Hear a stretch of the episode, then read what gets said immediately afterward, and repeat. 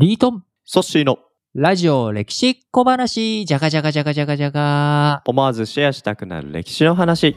ということで、まあ、8月も終わりということですけれども、はい。まあ、この夏休み期間中、うん結構皆さん、まあ、コロナ、アフターコロナのね、2023年8月ということもあって、結構いろんなところに旅行されてた方多いんじゃないですかね。ね、僕もまあ7月からにはなりますけども、ちょっと群馬に足を伸ばしてみたりとかまあちょっと避暑地に行ってみようかなっていう気持ちが、まあそういう気持ちの面でまず出かけようっていう、そういう気持ちになれたっていうのは、アフターコロナ感はありますね。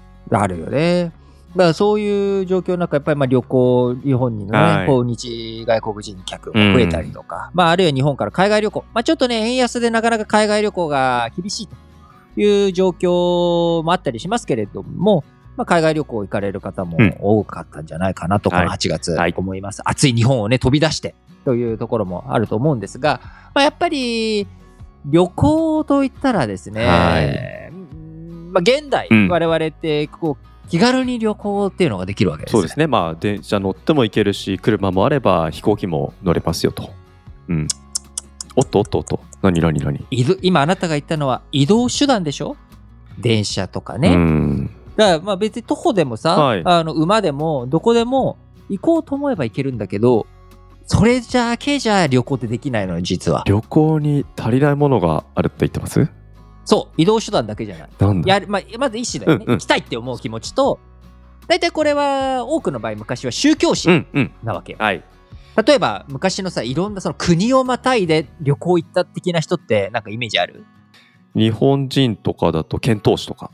あ、そうだね、うん遣唐使。だから空海とか、はい。はいはいはい。最澄さんとか、うんそういう宗教心持ってる人が、はいやっぱりその最先端のところで勉強したいとか。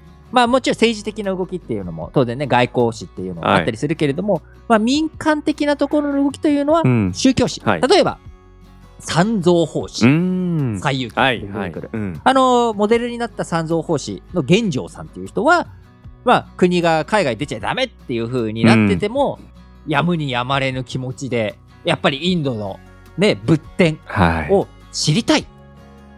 ガンダーラ、ガンダーラという感じで はい目指してたわけだよ。はい。はるかなるガンダーラにうん。。そうですね。うん。うん、とかね。まあ、やっぱり宗教心とか、あるいは、シルクロードを通ってジパングに行きたいとか、えー貿易、はいはいはい。キャラバンとか、うん。まあ、こういう意思がまず必要だよね。大航海時代とかもそうだ。で、でその次に必要なのは手段なんだよね。はい。まあよく世界史とかに出てくる、うん座右船、三角帆とか、こう船の形状とか形が変わったりとかして、大航海になりましたとか、まあ道路整備しましたとか、あるいは、こう、モンゴル帝国によって一つの政治権力の中に収まっているので、ピュッといけまあ移ますとか。動の自由が生まれました。自由とかね。あるいいは始皇帝、真の始皇帝が道路の幅を。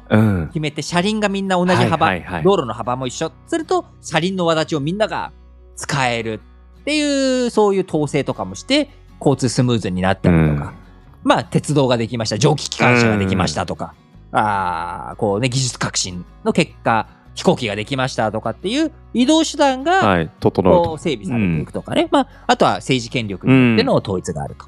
と。はい。だから、そういうのだけじゃえー旅行はできないの。あともう僕らが忘れきってることがあるのよ。えー、お前はどうやって飯を食うんだ？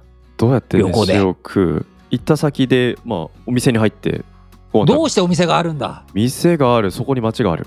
街がある、うん。金がある。金がお金とかね、はい。通貨とか、うん。そういったものの金融があるとか、はい。あとそもそも旅行する人がいなかった宿屋がなかったりとか。まあそれは野宿でもいいかもしれないけど食べ物どうするのっていう話なわけよ。まあそうですね。全部その自分のリュックサックに入れて持っていけるほどの量はそんな入らないし物持ちも悪いいし。し。うん、大変なわけだよ。確かにな。でも、うん。例えば大航海時代なんて想像してください。イメージしてください。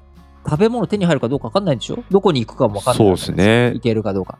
だから、うん。実は旅行がまあ大航海はね、うん。あれはベンチャーアドベンチャーだけど、はい。冒険うん。だけれども旅行っていうものが成り立つためには、はいやっぱりそういったその街とかそういうものを売ってくれるバザールう的なね食べ物をこう売ってくれる市場とかそういったものが整備されていないと、そっか。実は旅行っていうのうん。はできないわけです。なるほど。自分一人だけではどうしようもないところありますね。できない。うん。うん。だから、そういうことがきっちりと整備されていった中で、一番うん。そういうものが全部揃っていたのが、はい。イスラム教の世界なんですね。なぜなら、はいイスラム教の、その、いろんな五神六行っていうのがあって、はい。要は6つやりなさい。五神は5つ信じなさい。あの、天使、神様信じなさい。天使信じなさいとか、うんうんあの、ムハンマドの言ってることを、ムハンマドっていう人がね、はい預言者だっていうことを信じなさいとか、はいいろいろあるんだけれども、6行、6つの行いをしなさいっていうものの一つに、ハッジっていう、メッカへの巡礼っていうのが、イスラム教徒うんうんの義務になってるわけなんですね。で、ただ、ハッジっていうのはなかなか困難だから、はい。あの、必ずしもしなくてもいいんだけど、うんうんうんできたらいいよね。やれたらやれるんだったらやったらいいよね。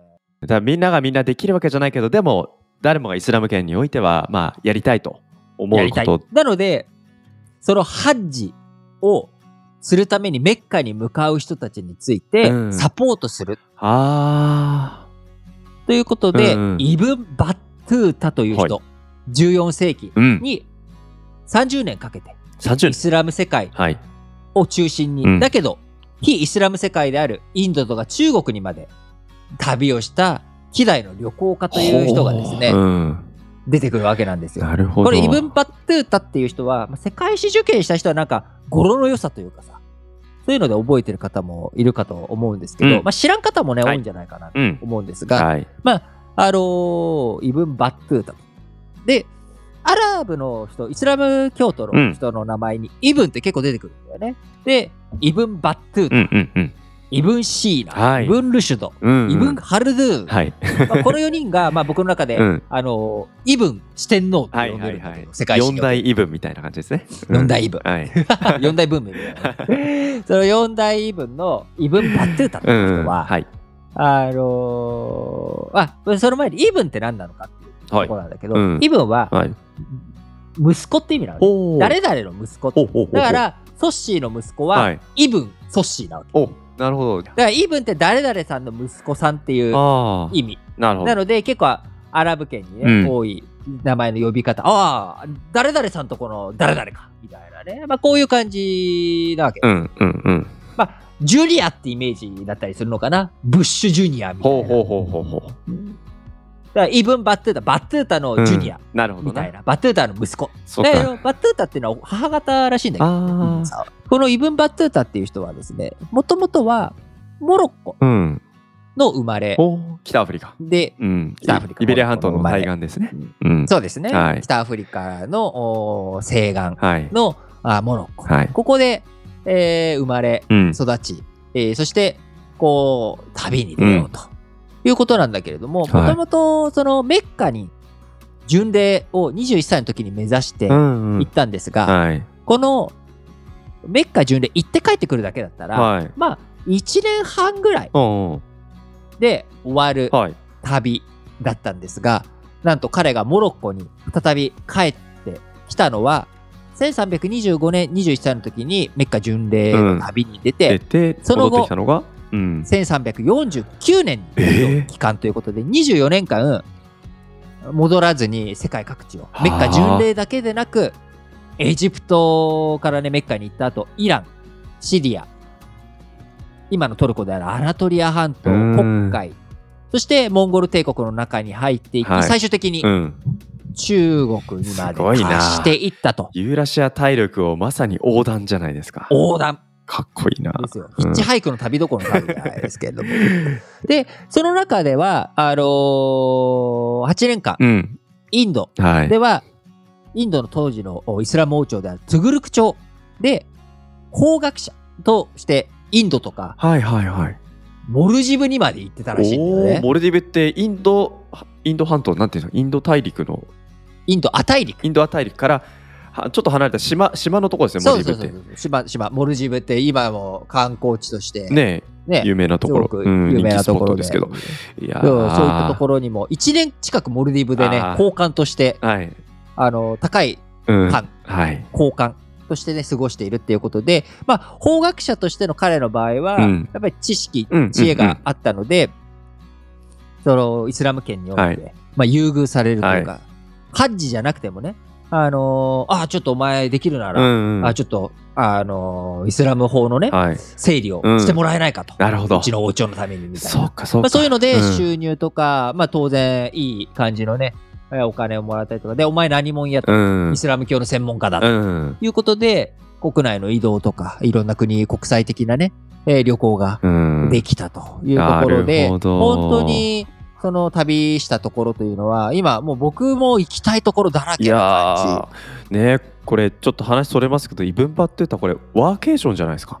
ワーケーション。ワーケーションしてるから、まあうんそうかね。まあモルディブはワーケーションだよね。そうですよね。まあちょっとそのインドの法官としてのね役割っていうのはもうちょっと大変なのかもしれないですけど、もちろん大変かもしれないけど、場所はいいよね。ねいいですよね。だから自分が行きたいと思ったところで行くだけじゃなくてそこである種まあ生活もできるっていう彼の仕事がね、ねそういう仕事能力もあるっていうことはいね、や大きいよね。ーだからグローバルキャリアをまあ築きなが 本ら。まあでも今現代2023年においてイブン・バットゥータは彼は、えー、と冒険家旅行家として残っ名を馳せてるけど、まあ、イスラム法学者としてうのん。力を持っていたっていうことで、なまあね、あのーうん例えば今だったら、例えばサッカー選手なんかも、サッカーの力で、はいね、あの、この前神戸に来てた人、有名なあのサッカー選手あのスペインから来たイニエスタ選手かな？う。ん。あ、そうそうそうそう、はい。イニエスタ、イニエスタ。うん。あの人なんかね、まさにワーケーションって言ったらちょっとあれかもしれないけど、日本が好きで、うん神戸の街大好きみたいな感じで日本に来てくれて、はい日本でプレーしてくれたし、はい。あのーあるいは、ワーケーションっていう感じじゃないかもしれないけど、この2023年ね、はい。あの、この前、うん。あネイマール？違う？ネイマール、ネイマール、ネイマール、ネイマールなんかさ、はいはいはいはい。300億でうん。25部屋のお家とかも全部用意してもらってみたいな、これはまあイスラムうん。法学者じゃないけれども、サッカー選手っていうのはどこの国行ってもやっぱりそうですね。実力があればね、うん。迎え入れられるとはい。いうこと。まあ、もうちょっと現実的な話をすると、うん。エンジニア、はいはい。プログラマうーんうん。の力、実力がすごく強くて、まあ、いろんな会社に呼ばれて、あの、転々とうん。して働くみたいな、うん。あそういう人はね、結構いたりとかしてもおかしくないし、あのー本当今、イブン・バットゥータの働き方っていうのは、特別な歴史上に名前が残るような特殊なことではなく、はい。誰でもができる可能性があるうんというぐらいに、はい。まあ、インターネットのね、力もあり、あ本当になんかそういう意味では、イブン・バットゥータという人が、うん。今、ソシがワーケーションとか言ってくれたけれども、なんか旅行しながら働くっていう意味でも、先駆けですよね。なんかすごく先駆者、うん先駆者。先駆者的な人物、人材だうなん。というふうに思いましたので、今回、えーご紹介させていただきました。はい。えー次回はですね、あのー異文つながりで、同じ14世紀、えー活躍した四大異文の一人、四大異文って勝手に言ってるけど、えーイスラム世界最大の学者と言われているイブン・ハルドゥーンの功績についてね、話をしていきたいと思います楽しみ。ですここまでのお相手は私、リートンと、ソッシーでしたバイバイバイバイ。ラジレキリスナーの皆さん、今、我々リートンとソッシーは、ラジレキ世界遺産の旅というサブチャンネルを展開しています。33カ国の国を巡って、皆さんの知っている世界遺産や知らない世界遺産、え、この国にこんな歴史があったの？ということを、リートンとソッシーの2人で紐解いていっています。ぜひ、ラジ歴世界遺産の旅、こちらの方も聞いていただければと思います。各ポッドキャストでラジ歴世界遺産の旅で検索していただくと、青色のサムネイルが出てくると思いますので、そちらの方からぜひ聞いていただければと思います。え順次、週に1編ずつプラスアルファできるようにですね、今公開を進めていっており、なんとかこの2023年中には世界遺産旅を終えて日本に帰ってきたいな。皆さん、それではお楽しみに。